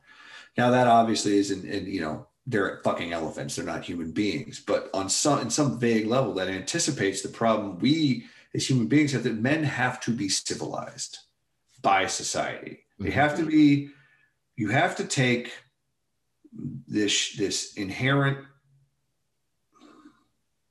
capacity for violence. I'm not saying women don't have a capacity for violence. I'm just saying it's different. You have to take it and you have to orient it towards something productive. And when you have men that do not have a place in society, they pose a danger that is not, it's not the same as when a woman doesn't have a place in society. It sucks for her too. It's emotionally debilitating and all that other, but they don't fucking go on rampages is what I'm trying to get at here. Men do. So at what age did you become interested in violence? I'll tell you a funny story. That the type of violence that includes weaponry. I mean, it's just been. As soon as I was able to pick up a stick and swing it around, I wanted to be a knight. Okay. That was. Now you're talking about learning how to use actually learning how to use firearms, and maybe I don't know, but yeah, I'd like to know. Yeah, I was 18 or 19 years old. Brought you into being. I know you're not an expert; you're just an instructor. I'm an expert. I'm an expert compared to most people. Let's put it that way. Yeah, yeah. How did that what started that? The thing I wanted to clarify is that there is a big difference between knowing how to use a firearm in a self-defense scenario, and even in a sort of rudimentary, like what you would call tactical scenario, and guys who really know how to fight with guns. 100%. Yeah. Those dudes, that's a whole other, weapon retention and all this other, that's a whole other, and that only comes from training. So, right. Anyway, to answer your question, I think I was 18 or 19 years old. And I wanted to learn how to shoot because I don't know why exactly. I just did. It was time. Yeah. I want to learn how to use, and I bought a bolt action, or I bought a used bolt action. Were you already fighting? You had some kickboxing? Yes. Classes? I had already done some Muay Thai. Yeah. Okay. Yeah. I'd been doing that for, a year and a half. Okay. A year and a half, 2 years. Okay. And it just, I think what it was, what it really was initially is I wanted to hunt. That's what it was, is I wanted to learn how to hunt. Me and too. I did it one time. And so this is, cards on the table here. I did it one time, and I didn't ever want to do it again, because it made me, I think I have a little bit too, I think I'm a little too tenderhearted. Now I say that to flatter myself, because I'll eat the fuck out of a ribeye steak. As long as someone else is butchering shit, I don't have a problem with it, apparently. But you realized the darkness in death. I did not want to fucking cut open another deer. It didn't get your panties wet. No, bro. I hated it. I hated every second of it. But I did it, and I saw it through, and I realized this is not for me, and I don't want to do it ever again. My buddy Josh gets really frustrated with people. He grew up often, if he wanted to eat, he'd have to go get something. Yeah, man. And he gets frustrated by how detached people are, and he doesn't feel like everyone needs to go hunt for their food, but that people shouldn't have. He feels like people should understand what it is. If you're going to eat chicken all the time, Mm. He feels like people are so detached and treat it with a lot of privilege. Sure. And don't value it enough. Yeah. And he feels like people would think differently if they had experienced like skinning and breaking down and preparing a bird. Mm-hmm. And I think that there's a lot of value in what he's saying. I think he's absolutely right. And if nothing else, I mean, and that one experience affected you deeply. Yes. And if you eat meat and dislike hunting, shut the fuck up. Basically, that's how I feel. I mean, if you have chosen to not eat the flesh of animals ever, and you think hunting is immoral because you can survive without eating meat, and actually the jury's out on that, and you know we still don't know. Well, anyway. Let's not get started because I'll get angry and never shut up. The vegan vegetarian thing, but the point is, like, you are not more humane than a hunter if you buy your meat at Costco, right? Yes, sir. I strongly agree with you. But yeah, back to as far as the gun thing goes, we've kind of gotten off on this cool little tangent here, but I really think it's important because it's so much of it comes down to acknowledging that the people that are worried about guns and gun culture, they're not making this up out of whole cloth. They're not just stupid. And it's not as simple as just saying, well, you know, there's a couple crazy people out there. The vast majority of gun owners are responsible. That's true. That is true. But I feel like the vast majority, maybe not the vast majority, there's too many gun owners who are unwilling to...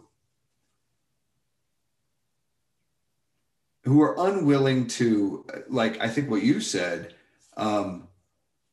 make the gun not the main thing, right? And there's too many who are too willing to either participate in, at worst, and at best, tolerate an increasingly just macho, weird, irresponsible, gross, uncivilized gun culture. And you may not have any real idea what I'm talking about because, you know, it sounds like you know a few people that have guns and you know guys that actually carry guns because they need them for self-defense. Mm-hmm. I'm talking about dudes who like, you know, like gun nerds, you know, like they're like I see them from a distance, but that's not really my world.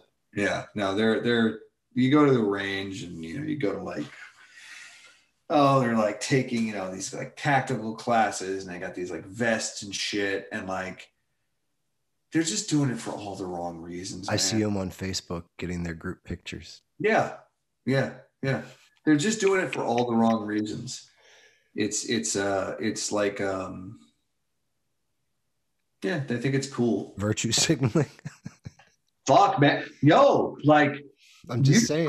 I'm a Second Amendment guy. I feel like they're playing tennis. Yeah, guns are cool. Yeah, like, let the lib virtue signal, and then let me go over here, and let me. No, absolutely. Look at me with my AR-15. I'm learning how to use a gun. Look at me triggering all these retarded libtard snowflakes. Yeehaw! You know, it's like, bitch, you're a fucking dentist who lives in Hoffman Estates. Like, give me a fucking break. So. All right, man. So. There's no wrong or right answer. We don't know what the future holds, but what is a possible or a couple possible ways that we can calm down? Gosh, as I say it, is there any way that guns can stop being an issue in this country for a period of time? And what might be one of those ways, and including what is something that pro-gun individuals can do to improve this situation. And that's not just not budge on anything and continue to virtue signal against other right. people, because that's just going to make everyone more upset. I think having honest conversations like this, where you're not being defensive with people who, like, you've got to have conversations with people that want to take your guns away. You got to be willing to have that conversation. Look at it this way. Let's say you lived in a village.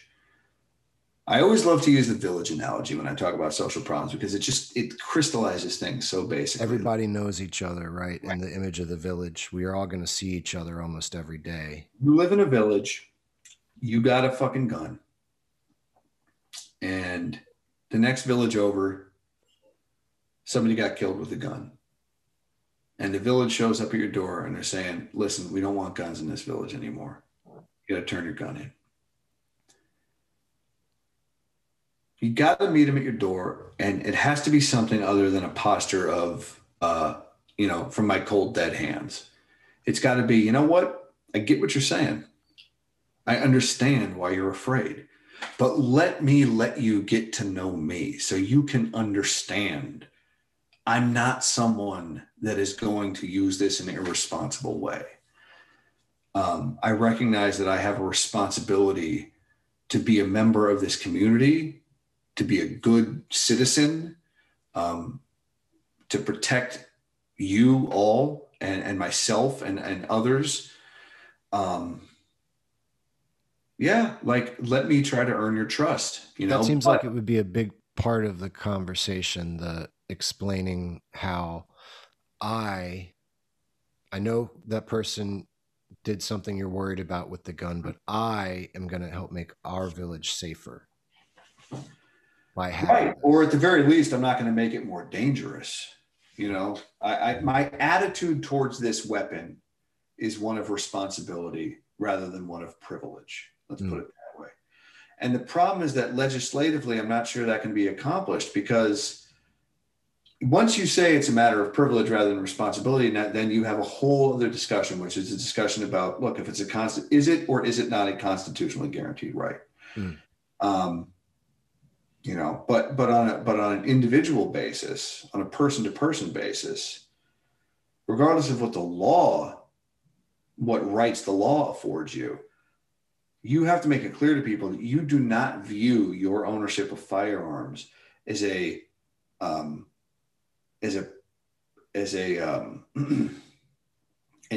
inalienable, is primarily something you have a right to. Let's put it that way. That's not what it's about. It's primarily about, it's something you have a responsibility to do.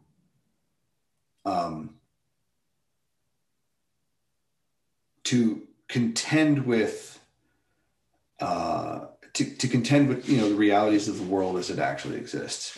But you're not insisting on it because you're like, fuck you, you can't tell me what to do.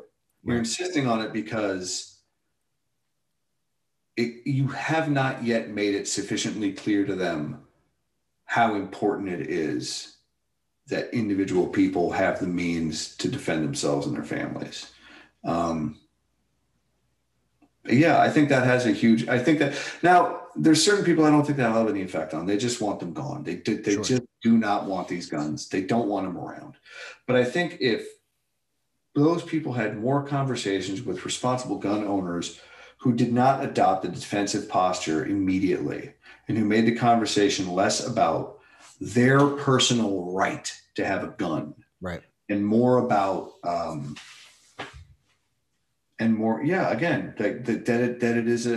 it's something that they view as a responsibility and a way of serving the community, rather than, having their own little private fucking world that nobody gets to tell them anything about, And that comes down to the basic tension between liberalism and collectivism writ large, When the pandemic began,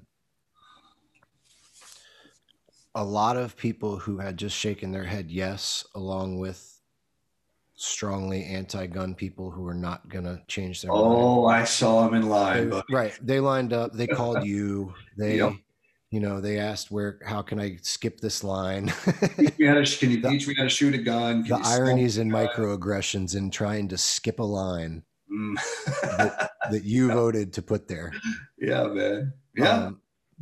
But I think that that was an indication that the reality is that the majority of people are willing to be reasonable. And luckily, the way things work in this country is the majority does usually get its way. And that upsets me in a lot of cases, but like you can't cherry pick things. It's a really good point. The majority of people actually are usually willing to be reasonable. That's a very good point. And so I think that the fact that you might not be able to change some people's minds with what you're saying probably statistically isn't that big a deal. Like, I think if we were actually, I think if a lot of people who were on the extreme end of this is my gun and take it out of my cold dead hand started having those conversations, I think that that would shift the tide significantly. I think they would be the change makers, statistically speaking, in turning the people on the fence towards respecting gun rights a little bit more. And the outliers could just continue to be outliers. Yeah, that's just what I postulate. Who knows if it's true? No, I think it could if there were enough consensus, but things are just so, it's so adversarial. Yeah, well, it's so adversarial, you know, because there are guys who, rightfully so, like they think they don't want to regulate it. They just want to take them all away, you know? And there are people that really do just want to take them all away, but you gotta like try to understand why they feel that way. That's what I'm getting. Right. That's what I'm getting at. It's funny, actually, I keep coming back to that client, but I remember she said something and it was sort of like, you know, like off, you know, like a throwaway line, but she was like, now, when the apocalypse comes, I will certainly try to come find you because I know you're armed. You know, she was like, I don't want to be around guns. I hate guns. I don't like guns. But like, but there's a lot of truth in that. Totally. And it was kind of her way. It was kind of like a, you know, it was like a weird little sort of mea culpa, not mea culpa. Almost like a wink. Yes, it's exactly what it was. She was like, I realize that there are obviously scenarios in which I would want to be defended with guns, you know? But that, so, and then this is probably a decent thing to end on is the degree to which people are willing to entertain these. And you remember I was doing it a little bit at the beginning of the pandemic. I was going down this rabbit hole of like, oh man, shit's going to fall apart. Things are going to get crazy, you know, like, got to get ammo. You know what I mean? Like, well, that, you know, that's part of going back to that village. In my world, you're not the only, but you're like one of those people who, like, whether you want it or not, I want you to assume that role when the village starts really being under attack. And like, I didn't want you to like go Richter or anything like that, or just go full vigilante. Sure. But how much of that is, I wanted you to be prepped. Right. But how much of that do you think is because you know me and you know that like, I wasn't excited about it. No. I wasn't looking forward to it. I was hoping, and I'm glad that my hope came true, that it was not going to turn out that way, that it wasn't going to just be like anarchy and fucking chaos in the streets. I'm not looking forward to that, you know. No. I don't want that world. It's reluctance. It's the same right. thing as having to defend yourself on the street or something. It's not like you're walking, you have decades of training, but it's not like that training. I wish a motherfucker would. I wish. Yeah. So that's, and that never ever has been a hint of, you know, and that's just not the way it is with the baddest of the badasses. I think that none of this would need to be said if we weren't so disconnected. Like, yeah, I think that the I support the troops thing is virtue signaling big time for a lot of people these days. Like, if I hear Brendan Schaub say one more time how he loves the troop, It's just like, I just want people to lose their tongues, because people just say, oh, well, I support, but then they have this whole ideology that is not supportive of military. Right. Right. And they're voting for, you know, the military has terrible healthcare as an example, and they're not voting to help the troops when they come back with PTSD. But if we were connected to the military, like what you just described about me being glad you're in that role, that's how we feel about our Army Rangers and our Navy SEALs and our Marines. Like, yep. God bless them. I'm glad they're there. God bless them. I am glad they're there. I know that this SEAL has been tested in training. I know that more or less, like, all the shit that he's been through just being allowed to be a SEAL is probably surpassing, other than the blood and guts and heads exploding, surpassing what he'll actually go through in the field. That's the idea. I've seen. Right. Yeah. And so, like, that's the guy I want when the shit hits the fan. And not only that role. Not only that, that's the guy who's earned the right to carry a gun. Now, I'm not saying all of us need to go through that, right? The Constitution guarantees each person the individual right.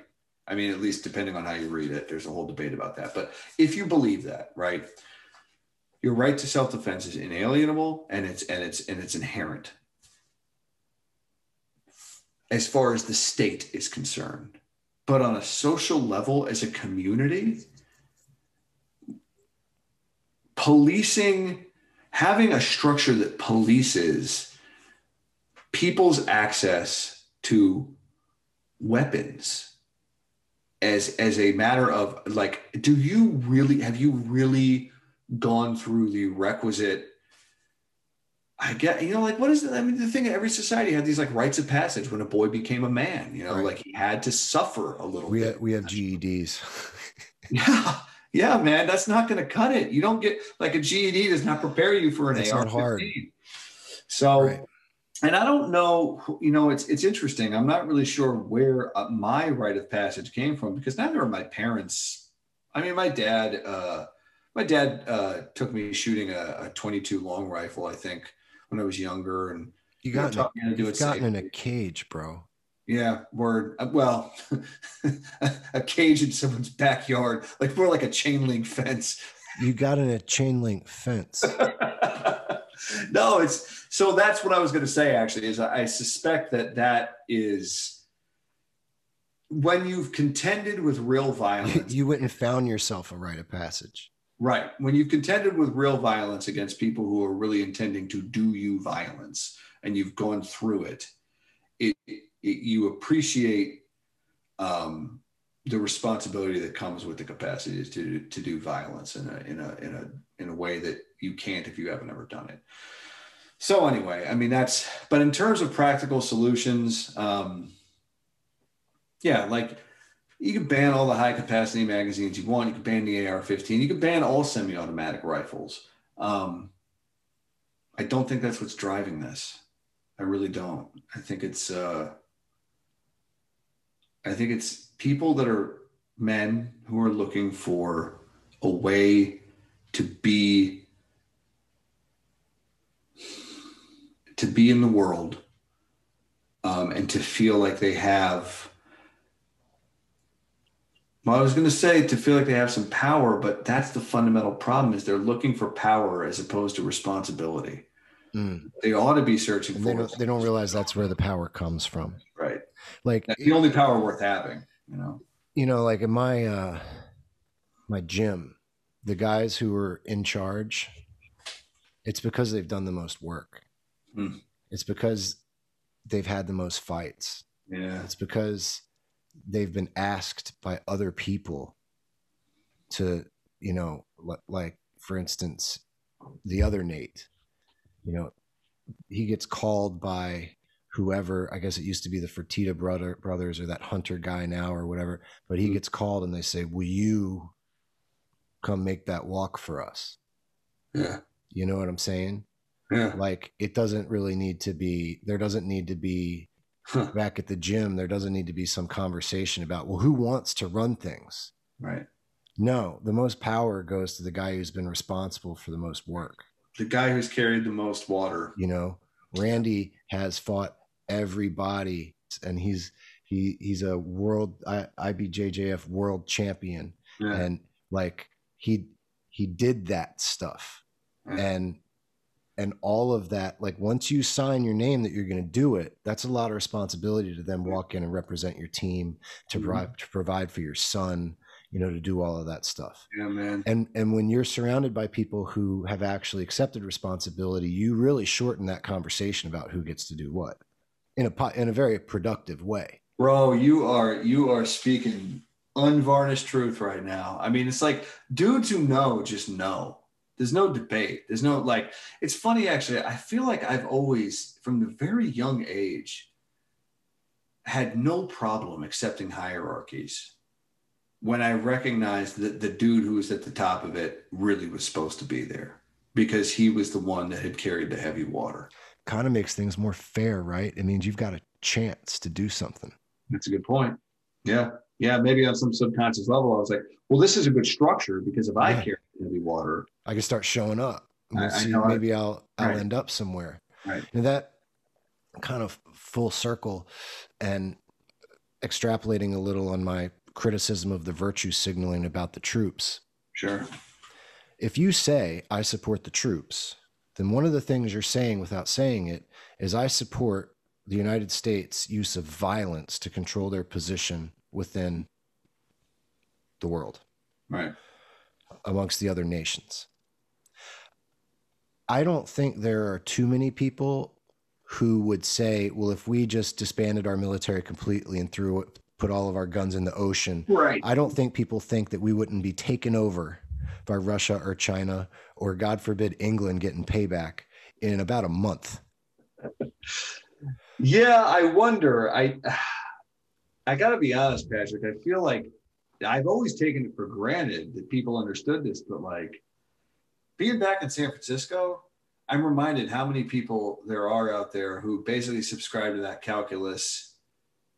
You know, if they pull out their fists and you pull out a knife, then they'll pull out a gun, you pull out a bazooka and they pull out a, you know, a Harrier jet, and you pull out a Harrier jet and they pull out a bomber and blah, blah, blah, blah, blah. They think that escalation is the only way it ever works, right? And I'm like, no, sometimes they pull out a fist and you pull out a knife and they leave. Mm. Or they pull out a knife and you pull out a gun and they leave. Mm. You know, so you're right. There is, you can recognize that these things are, these systems are corruptible and have been corrupted and used in immoral ways, but that doesn't mean disbanding them entirely is going to, right, and if you believe or accept, and I think everyone has now accepted with this last 8 years of elections for president, I think everyone's accepted that corruption exists at every level of everything. Okay. That comes back to me as a kid having a corrupt law enforcement member come after me. If you support the troops, you're without saying it, say, I believe that we need to protect ourselves with some ability to use force, and right, you feel that corruption exists at every level, right? Then there's a lapse in logic to say, well, we don't need the guns, because if they need the guns and they might be corrupt towards us. Yeah. I mean, this is one of my, when I say favorite, like it makes it sound like it's just a sport, but it is, it's an argument that I have deployed and deployed, I think, effectively in a lot of these debates. And I say, listen, hey, if what you're saying is, Nate, you're an upper middle class white dude living in, you know, a major American city, I don't want you to have an AR-15. My response to that is, you know what? I get it. Fuck you, but I get it. But if to accomplish that, you have to tell some black dude living in the middle of nowhere, Alabama, where the cops were lynching black men 40 years ago. Not a long time. You don't get to have a gun. No, I can't get on board with that. There's people in this world who are contending with shit that's real. In this civilized country of ours, they're contending with things that you're not. And it's not just me being able to have firearms that this is about. It's about, and you said something like this very early on in the conversation, it's not just about me. It's about the right being preserved in general, because there are people for whom there, or a single woman whose ex-boyfriend, you know, she got a restraining order against him, but like, you know, the courts, are, you know, whatever, you know, she can't get. And he's a fucking psycho. Yes. And she can't get safety. Like, you know, if you're talking about regulation that is going to somehow keep that gun out of my hand, but not hers, good luck with that. Yeah. You know, like, explain that to me. I don't really see it in writing. Right. Because I have yet to see that, you know, be a real thing. Right. And like, that's the thing that, you know, there's a lot of like common sense gun laws, red flag laws, background checks, but there already are background checks. You know, there already are. What do you mean red flag laws? Like, what is that? What is a red flag law? I mean, where is the level of discretion? Is that just mean any cop at any time can go, hey, I don't think that guy should have a gun, because you know what? That's exactly what they did to black people. Right. That's exactly what corrupt cops want to do.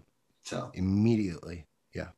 So anyway, that's in terms of gun regulations and gun laws, I just, it's not that I'm not opposed to them in any sense. I think that there's trade-offs involved in them that people are not always willing to acknowledge.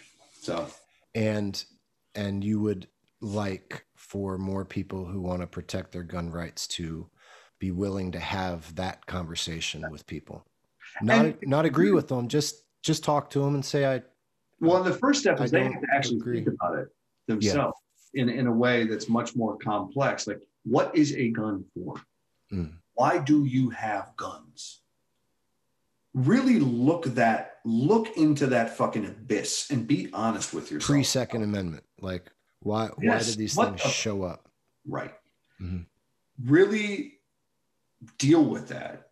And I think most responsible gun owners have and do. But come back to it. Spend some time with that, the darkness of the real unpleasantness of the whole state of affairs. And it's going to help you be more sympathetic to people that just don't want them around. That's all. Well, hopefully this conversation has prompted some people to spend a little bit of extra time with this subject matter. Yeah, it's funny actually. As someone who is, you know, I hesitate. I mean, pro Second Amendment, pro gun. Again, like it's short term, but I think it's a short way to put it. But it's fair. As someone who is pro Second Amendment, I feel like so much, like really what I've been talking about tonight, I feel like I'm mostly talking to other people who are pro Second Amendment and trying to get them, because I've been around. I grew up in San Francisco, man.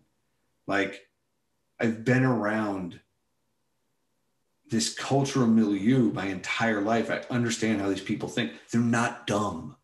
Right. They are somewhat ignorant about what firearms actually can and can't do, and what certain firearms can do, and like what, you know, like for example, like the whole misconception of people thinking an AR-15 is fully automatic. Like that's a, you know, like, you know. So there's some of that, but. They're not dumb, and they're not just hysterical, whimpering ninnies. Like, they have a real moral stance, and their moral stance is, I don't want to live in a country where violence is a regular occurrence, right? And I think the only way, you have to acknowledge that, and you have to say, I don't either, but it is. And until it's not, I really think you should, if you're not willing to be a gun owner yourself, understand why people do not want to have that power, you know, a monopoly on that power in the hands of, you know, whoever, we, you know, and granted, yeah, we have a democracy. Technically, we have, you know, yes, civilian control of the military and the police. But come on, man. I mean, look at that. Look how they behave. Come on. Yeah. You know, So anyway, that's, now I've made an enemy out of cops too. So there you go. Everyone hates me now. Everyone hates me. Nothing has changed. I don't think that'll be the result, but I really appreciate you doing this. Yeah, man. And the perspective you brought is one that isn't being shared enough. We've got plenty of people yelling at each other on either side. Sure. But some of that talk within the groups is how we'll be able to come back to battle and in a way that might actually get us somewhere. Yeah. So yeah. And ultimately it comes down to a really fundamental question about civilization, which is what is the role of, how prepared should you be for violent confrontation, or how prepared can you be for violent confrontation in a peaceful society without undermining the peacefulness of that society? And I think that that's the question for people that will leave. Yeah, man. So, right. But like, let's be honest about like, that's what we're debating. That is what we are debating. Nobody thinks, like you were saying, nobody thinks that the solution is just for everyone to like, you know, have a microchip put in their head that fucking explodes the second they try to do something violent. Like that's not a solution, you know? Because eventually somebody's going to figure out how to take it out and they'll do whatever the fuck they want to everyone. You know, everyone with a functioning brain understands that defanging everyone will only make those who have fangs much more deadly, right? But how much fangs should you and me be able to have? And what social, cultural guardrails should be put around that? That's what I think the debate really is about. Right on. I think if we can have more of that conversation and less of the back and forth virtue signaling, then we'll be on a better track. Cool. All right, bro. And we'll protect our guns. That is the plan. Rock and roll.